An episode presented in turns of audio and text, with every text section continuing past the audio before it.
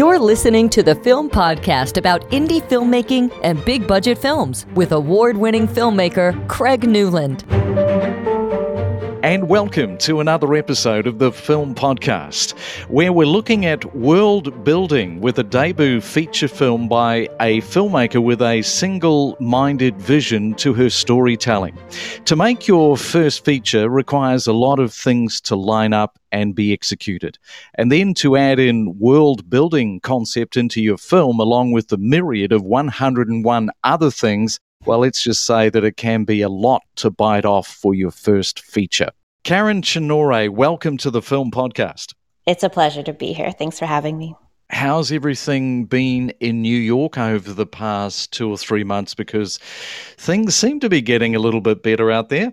New York is pretty fun, I have to say. I have a very vibrant neighborhood, so I never feel too bleak here after the initial pandemic when things were quite shut down. It's a very lively intersection of the world. And I think every kind of person, race, class, I just mm-hmm. everyone is sort of on my street. So I walk outside every day and it's quite exciting. Well, firstly, congratulations on getting your first feature made. Thank that you. in itself is a huge relief. I've made a lot of films and they haven't been 90 minutes. Process is the same. The anxieties are the same. So it didn't feel so outrageous to me to make a world building film as my debut feature because I have been making, you know, world building films for a long time. It's just on this scale. I've never done it before. So that was quite a big lift for sure. But it didn't feel it didn't feel like I was in uh, strange new territory. And before we look at your debut feature film, let's go back a little bit. How did it all start out for you as a filmmaker? How early on did you realize that filmmaking is something you wanted to do? Uh, I realized I wanted to work probably in the arts in some way. And I loved storytelling and motion and music and sound and language.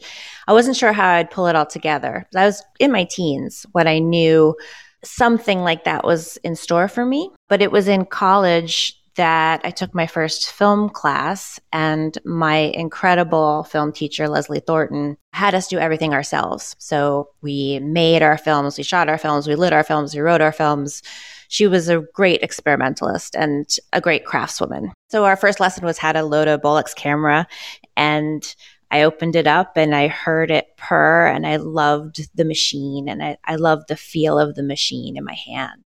You know, often it can come down to one person that really does mm-hmm. spark things for us. It sounds like mm-hmm. Leslie may have been that person that initially got you going. Yes, I think there were two people for me Leslie and also another art teacher named Daryl Wilson, who teaches film at NYU.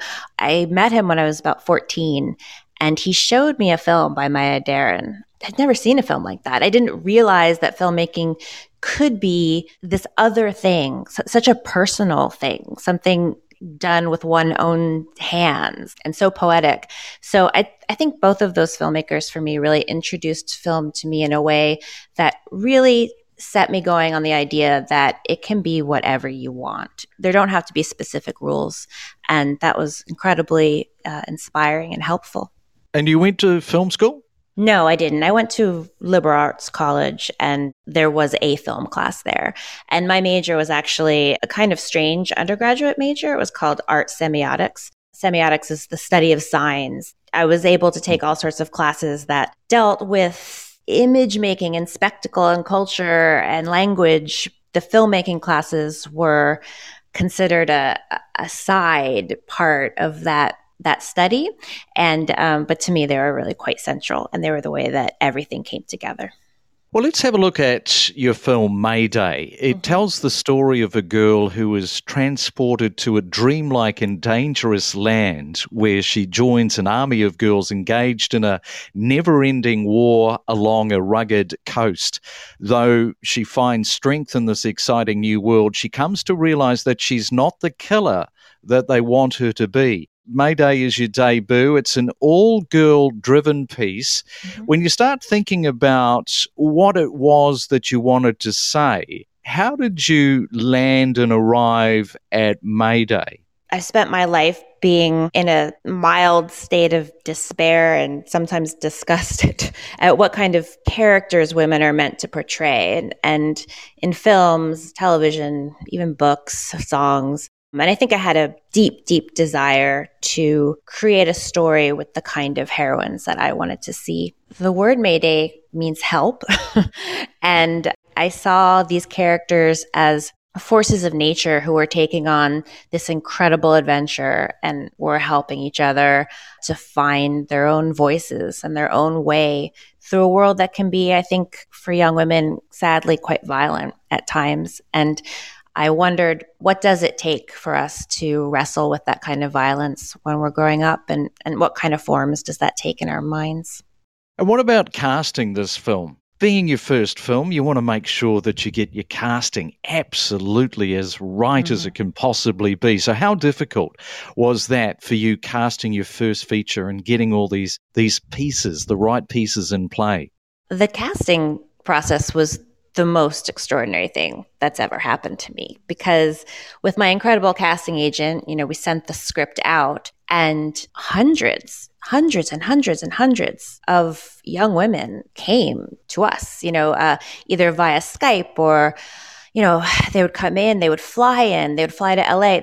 It's, it was an onslaught. It was, and I would get messages from them about how much the script meant to them the enthusiasm was overwhelming and it gave me a great feeling that we were on the right track with the film and that it was exciting to people. I had some idea about who I wanted to be in the film, but it was not completely formulated.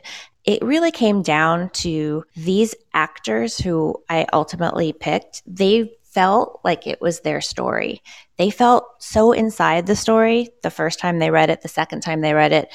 And not only did they have the characteristics and embody the spirit of the way I saw them in the script, but really came to me and, and said this was theirs. This was, they had such ownership over these roles in a way that was really moving to me. And we just, through all the excitement and the the numbers, the sheer numbers, we just found each other and, and settled nicely into our ensemble.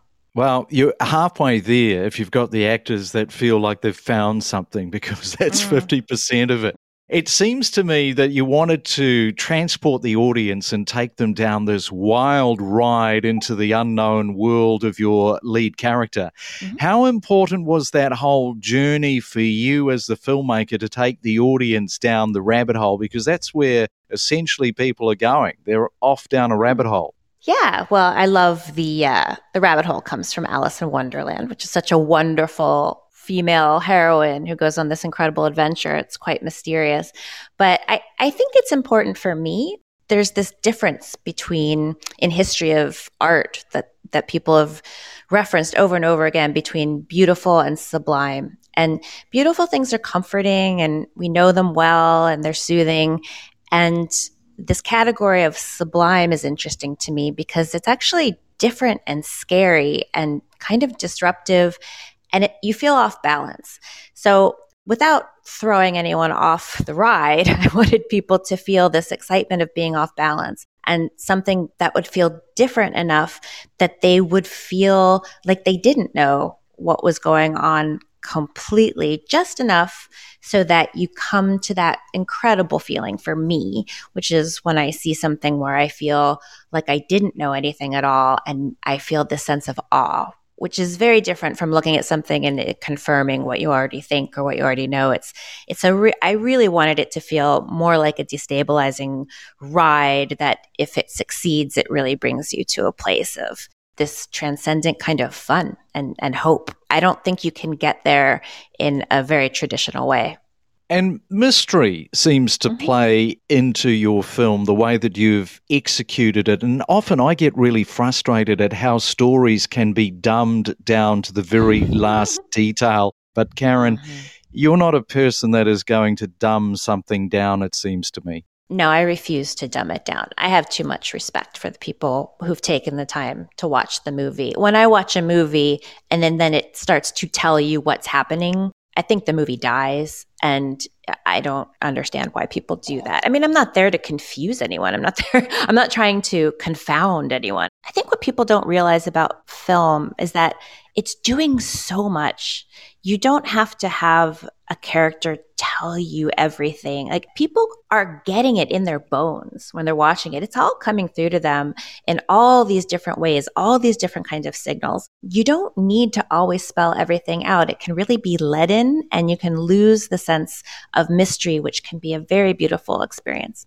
You know, it's interesting with filmmakers and what they bring from their backstory. I mm-hmm. understand that you're a dancer and a choreographer, mm-hmm. and the film has a scene which comes back to this discipline of yours. I'm curious as a filmmaker how much of the precision, the art of doing something over and over again to create a dance piece, and of course the discipline of dance itself how much of the dance you would have brought into your whole film directing with that whole precision. Yeah, I, I think that the discipline of being a classical dancer is what is essential to being a good filmmaker. It's the same thing. It's it is like you said the the repetition, the discipline. You don't sleep. You don't. You do it over and over again. It's painstaking. It's painful. It can be backbreaking and it should look beautiful and effortless. And the only way you can get that is through this intensity of just rigor, you know. And to me, the work that is most exciting is the films that are rigorous in some way. Even if they're they don't seem that way, you can feel it. You can feel when someone has rigor and you can see it with the people you work with, the people that really understand that sense of discipline and and then that's how you get to the lightness, the lightness of a film. And so that dynamic, I think I bring with me to every film I make.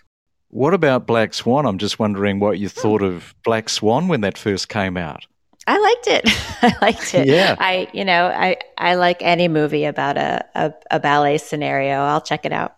And I was thinking about the timeline of your film mm-hmm. with the Me Too movement and going back to the time you might have been pitching your film to producers. Maybe yeah. that was around the same time of the Me Too. And if it was, did that help in any way with the timing of sort of financing up this film? I think it did. I- I've had this film kicking around for years you know, I think producers are looking for something of the zeitgeist. I mean, my producers were excited that it was speaking to something that was happening in the world for women. And it was funny though, because I mean, my film is kind of based on a Greek myth of the sirens. So it's a story that's thousands of years old. It's not a new tale. I think it helped. I think it helped them feel like it was a good gamble, you know, because it was in people's imagination. It didn't feel like it was coming from way left off center and and that's that's a reassuring feeling for someone who's putting up their time and treasure for a project. And you produced this film. Now, you've mm-hmm. probably produced some of your other short films. Yes. How much of a step though now moving into a feature was it for you? Producing that I did was the producing that I know how to do we had Lucas Joaquin, I had Sam Levy, we had Jonas. Like we had people with different expertise and we kind of came together as a band. You know, we all played a different instrument and I did the things that I know how to do and I was stretched.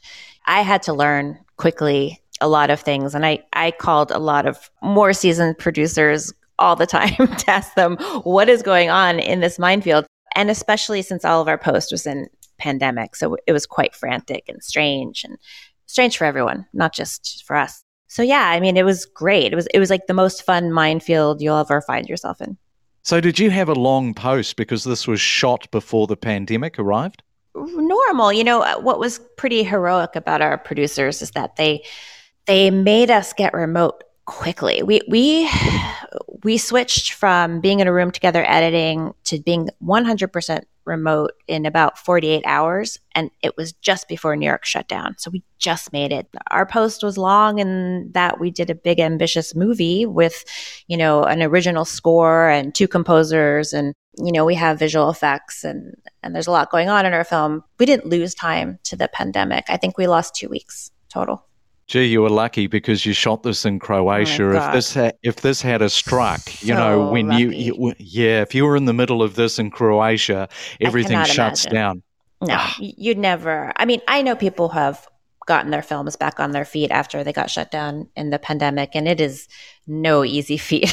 no easy feat. It, we were quite lucky that we got it uh, all shot before. And talking of Croatia, it mm-hmm. seems like it's a real character in your film. Mm. The locations look mm. dynamic. Mm. It seems like the locations really added an energy to the piece. Oh, yes. Croatia is the best land I've been in. Uh, I had visited it a long time ago for a project Sam had been doing, and they told us this is the area where the sirens used to call out to the sailors. So that was in my mind many years ago. And it's just the most fascinating landscape. And this was a very small budget for such an ambitious film. And we couldn't go and build another world uh, where the girls go when they're going through the rabbit hole, so to speak. Um, we needed a place that was special and had a lot of differences and felt otherworldly. And Croatia has that. Its forests are pummeled by winds. And so the trees have fallen over and they're ghostly white and the waters are spectacular and the cliffs are so high and frightening and the beauty and a little bit of that nightmarishness. I say that in the most loving way towards the Croatian landscape was perfect for us. It, it was the world. It was the world and it you know, our crew was Croatian for the most part, and they were such great guides to this world and they explained to us the there are hundred different kinds of winds and they all had different names and they all created different environments and one of them even destroyed our set the submarine. So but we had finished shooting it out. So i i think the land was quite kind to us in every way and as a writer, because you did write the piece, how did you go about actually writing and constructing the story? Tell us a little bit about your writing process, because we've got mm. writers that listen. Most directors tend to write. So, what's your process with the whole writing? I had to invent it because I had never written a feature length film. So, uh, I tried a million different things longhand, note cards, outlines. What eventually worked for me was sort of a series of note cards with sort of a, a shape, and then really just hitting the computer day in, day out. You know, I, I found my flow that way. And I, I realized that I actually sped up at the point at which it's a very mysterious process. It the story tells you what it needs, and you, you're sort of a slave to it. you kind of can't deviate from it, and it's frustrating. And the young women in this film that I think about when I when I was writing it were real, uh, real people in my lives who had violence in their younger years and did not survive it. And I remember one night, so late, and I was sweating. I did feel feverish. I was writing and writing and writing them, and I realized I was what I was really trying to do is bring them back. If I do this well, like if I write this hard enough, if I if I get this right, like I could bring them back. And of course, you can't, but I could give them a life that in a different way that was beautiful and honored them and gave them a force that I think they always had and it was extinguished too early and I and I wanted to prolong it for them and so it gave me a lot of fuel to keep going. And it seems that the music has heightened the world that you have created. Mm. Somewhat of a contrast between reality and this new world. Clearly, that is an intentional thing that you have done to bring everything together. So, how important for you is music as a filmmaker for telling your story? I would say to me, sound is everything with film. It is just as important as image, if not more. It, it creates the entire feeling. And it doesn't have to be music. It can be the sound of the wind or or the grit uh, beneath someone's hands. It could be anything, but th- that entire soundscape creates the film in this incredible way. And this is the first time I did original scoring, and I was so blessed to have Colin Stetson, who's a magician and an inventor, as well as Caroline Shaw, who's also an inventor. We were all we're all inventors in this adventure and they use their instruments her her voice and him his saxophone and they use them in ways that don't make sense to other people. You know, he he uses it almost as a percussive instrument. She's doing these incredible things with her voice like I've never heard before. And I'm sort of like that with the camera. Like I love to tell Sam to turn it on its side and, you know, make it go backwards. And we just all love playing with our machines so much and, and had a blast doing that. And color also mm-hmm. can be very emotional. And color yes. within world building is such an additional mm. string to use, like music. So, talk a little bit about color and how that helps you create story. Color is so important. I think it can create not only emotions, but cohesion. It can help you glide through rather than stop and start. It can elevate, it can it can bring down the pulse and then quicken the pulse. It, it has so much power, color. And it was a joy doing the DI with Sam. And the, the color story was something we talked about from the very, very, very, very beginning. Yeah, I mean, it's one of the most fascinating parts of film. And I remember the first film that made me excited was The Wizard of Oz. And I don't think it's a coincidence that it's this incredible color movie. And she goes from black and white and opens that door, and there's this magnificent color all around her. And that's always stuck with me as just absolute magic to have that kind of color revealed. So that's one of the best part of getting to make a movie for sure. Hey, we talk about you being a dancer. You also mm-hmm. work with water in this film. One of the things that I like about water is the whole ballet wonder of floating in a space like environment without gravity. You use mm. this to great effect. How important was that? It looked like that was a lot of fun for you to realize on screen. Yeah. Yes, yes, yes. I we love shooting in water. I, I love shooting in water. I love losing gravity altogether in a film. If I could lose gravity altogether, I'd be thrilled. And of course, water is beautiful for that. And we had Grace Van Patten and casting her. A big part of it was her relationship to water, which is much like mine, that we don't like to be far from it. We don't like to be landlocked. It's very important to us. And she was telling me all about how she liked to surf and is very at home in the water and almost feels free there. And that's how I feel. So I knew she could handle the athleticism and the beauty. I mean, these girls act in the water quite a bit. They they're all Esther Williams beyond and did such a beautiful job. It was incredibly fun and the water never did what we wanted it to do and we really had to stretch ourselves to tell the story with water that just does what it wants and work within it. It was it was incredibly fun.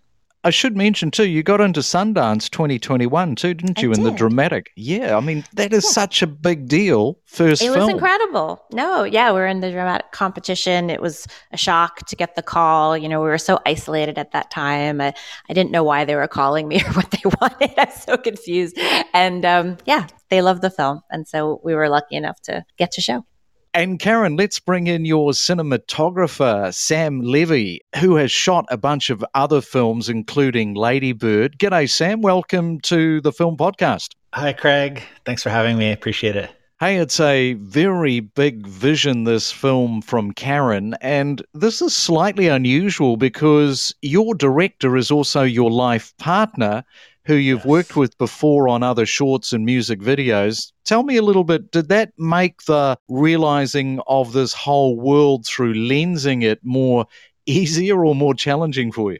Probably easier. We have a better shorthand than I have with most directors that I've worked with only because we've lived together for a long time. We've worked together for many years. So often, uh, when I go shoot films for other people, I almost always have to go out of town and travel and be gone for months. And just to be able to immerse ourselves in the process for many many months on end and to be together. And you know we shot the film on location in Croatia. It was such a joy just to be living our lives together and working and making this thing. The joyfulness of that found its way into the work and and on screen. So i would say it's overwhelmingly positive.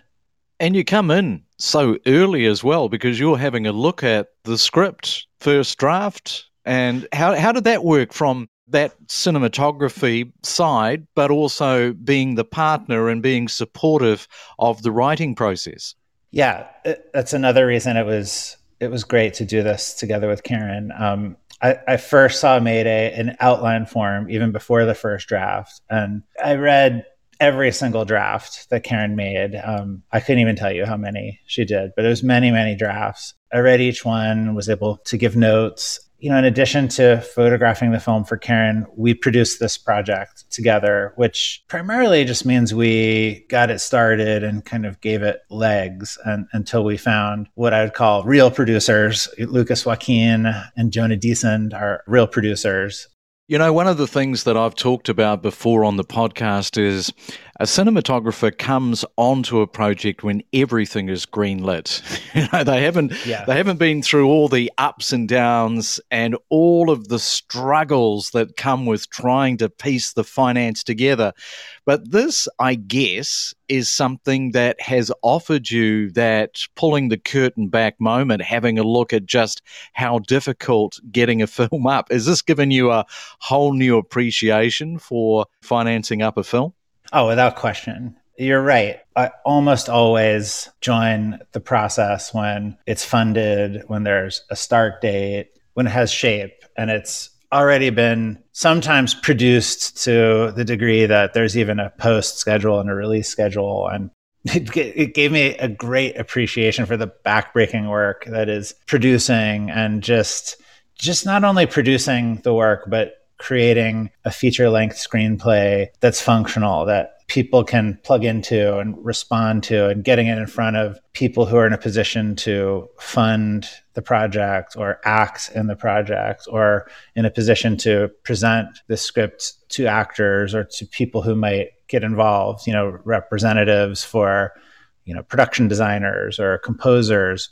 Been a part of some films, like some of Noah Baumbach's films in particular, he brought me in at an early stage before it really had full shape, but mostly conversations and, and not to the degree that I was involved with Mayday. We produced it in the way that we could understand. You know, in many ways, you're a two handed team, aren't you? Like going out talking to producers, attracting people to come into the project. It's a two hander. Between the two of you, you can do the shuffle. You can talk about how you're going to shoot it. You can talk about story that's not the norm in terms of how a director will go out and try and gear something up. With your background and as a filmmaker and talking to other filmmakers, you, you probably would know more than I I guess most writers and directors that I've worked with, sometimes they have a producer they work with or a partner who helps them facilitate in that way. But I guess, yeah, it's true. Most most directors aren't partnered up with a cinematographer in particular in that way to present the picture of how an idea exists and how, how it might be achievable. You know, for for Karen and I, the break, the, the, the creative work breakdown in prep, she's the writer and director and I'm her cinematographer, as we've been discussing. And I, I, had a little more experience shooting feature films as a cinematographer, so I could speak to some of the practical matters and things like, you know, how many days I thought we needed and what it would take to create the scope that you see in the script, you know, how we could get there in an achievable sort of material sense. And I, I could speak to that. And, and uh, sometimes it's just having the confidence to say, this will work. This is how many days I think we need. You just have to, to a degree, take my word for it based off of projects like Lady Bird or Frances Ha or Kelly Reichardt's Wendy and Lucy. This is what we did on those three projects that perhaps you've heard of. And I see where there's parallels in Mayday there. And, and sometimes just being able to speak to other projects that I've been involved with that that maybe people are familiar with gives them the confidence to relax a little bit and to to trust Karen and I with with money, but not just with money. You know, it's it's with time and with people's uh, people's reputation. And is this worth is this worth the effort? It's it's not always just about money. It's about people devoting their their time and their energy and their good name to a project. And we are always very confident that this is worthwhile and you can trust us. And having a look at Ladybird, which you shot, and comparing it to this film, how many days was Ladybird to shoot, and how many days was Mayday? Let's see. Mayday, we had 39 days, and hmm. Ladybird, we had a little bit less. We had something like, I think it was 30 days that we had for Ladybird. So we had a little bit more time to make Mayday. A lot of it was just things like the stunts and underwater work and just some of the physical attributes of, of Mayday required a little more time. Well, I, I have to say, I was not expecting you to say 39. That's a decent amount of days. I was expecting you to say something like 25. And we talked to Karen about the water dancing scene do you like filming in water? Because the the angles and the framing under the water you've got to sort of map all of that out to keep it interesting. And fortunately your actor i understand was a good swimmer.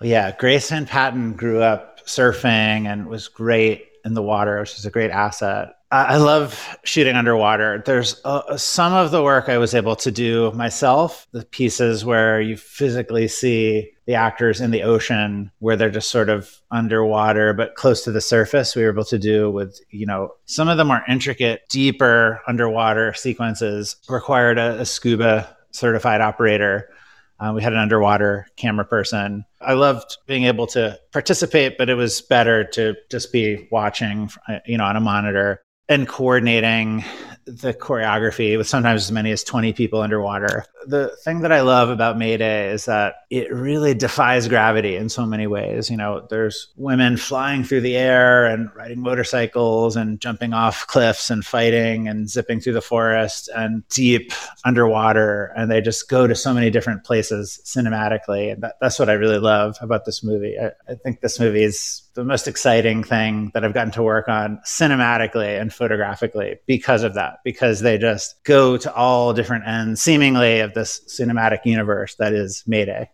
The cinematic universe that you have created through lensing it certainly is something that I think is quite bold and visionary.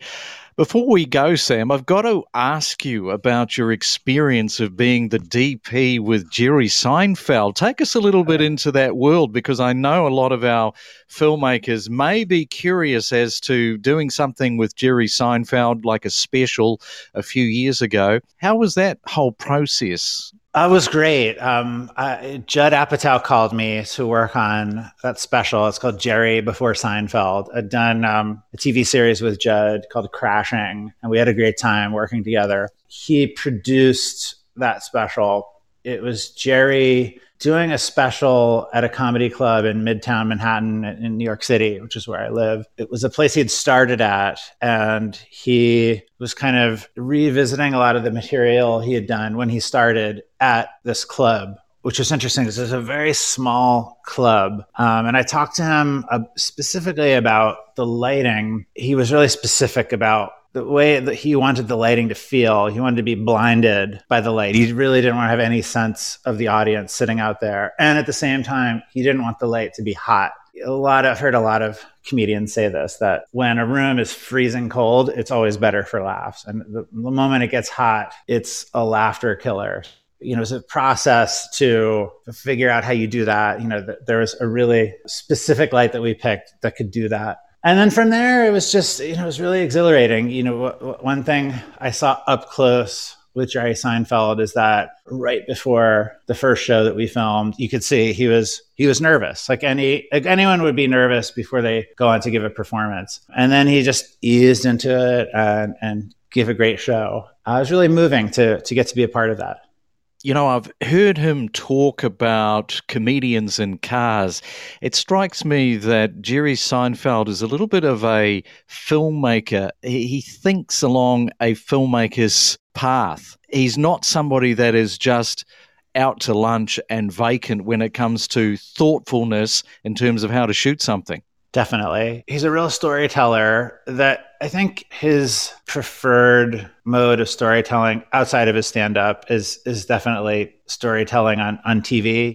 I think his sensibility is incredibly well expressed. He has a, a cinema sense, but at the same time, he he's kind of outspoken about not really wanting to do a feature film. It's just not something he's really interested in. His area of interest is stand up and being on stage and performing to a crowd and television. And I think uh, he seems really in his element on that you know show, comedians in cars that, that was what was interesting about doing that special was just being in this old venue that he started at and hearing him talk about what this material is. And then just the conversations that I had with him personally were strictly about the way that, you know, lighting and photography should support is interesting. You know, it's interesting for me, you know, my passion is feature films and, and making movies. It's, it, that's not a space I want to be in all the time. But for those few weeks, it was really fun to get to have those conversations with him.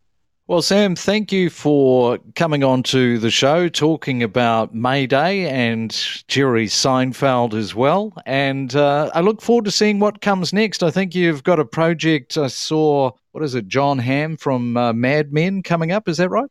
Yes. It's called Confess Fletch, a reboot of the Fletch film from the 80s with Chevy Chase, starring Jon Hamm and directed by the great Greg Mottola. Well, good luck with that. And thank you so much for coming on to the film podcast. Thanks a lot, Craig. What are a couple of things do you think that you've mostly taken away from this project? Sort of like you reflect on and think, wow, you know, I've learned a couple of really big things that I'm going to take into my next film. so many things. Well, that I love making big movies. I just love it. I love, you know, I, lo- I know a lot of filmmakers who are said, as soon as the trucks come, I get depressed about, I like, I just say, bring more trucks. I love the enterprise. I, I love the largesse. I love the speed of the machines. I keep coming back to that word today, but I just love it all. And so that's something confirmed on a larger scale. Also, this was the first piece where I worked with an ensemble cast. And so for me, what I, I really learned, because it was the first time I had done it, was how to direct the actors to get what we needed when all of them have different processes and all of them are together in a scene and in a film. And I think being a filmmaker is a bit like being a ninja. And for these women, like say one in a scene what she really needs to get her work done properly is for you to kind of disappear. She needs to really feel like she's there alone and, and block everything out. But she might be in a scene with someone else who really needs you there and, and needs you there precisely for every question that she has right away. So you kind of have to simultaneously be invisible and be there. you, you have to find these ways in between, these spaces in between, and these ways of communicating that are actually quite fascinating to make sure everyone has what they need when each actor has their own process and their, their own needs. And filmmakers that are listening to the podcast, where mm-hmm. can they see your film? Where is it? Where can it, they do that? They can do it wherever movies stream right now. So it's on Amazon, it's on iTunes, Apple, it's on demand everywhere. And the soundtrack is also on Spotify and on Apple. Have a listen as well as a look. Karen, it has been great talking to you, finding out a little bit about your career. I'm looking forward to seeing what your next film might bring. And mm, thank you so, so yeah, thank you so much for joining us on the film podcast. It's so fun. I love talking about movies. It was a pleasure speaking with you. You've been listening to the Film Podcast with Craig Newland, your weekly podcast about all things behind the camera and in front of it. Until next time, have a great week.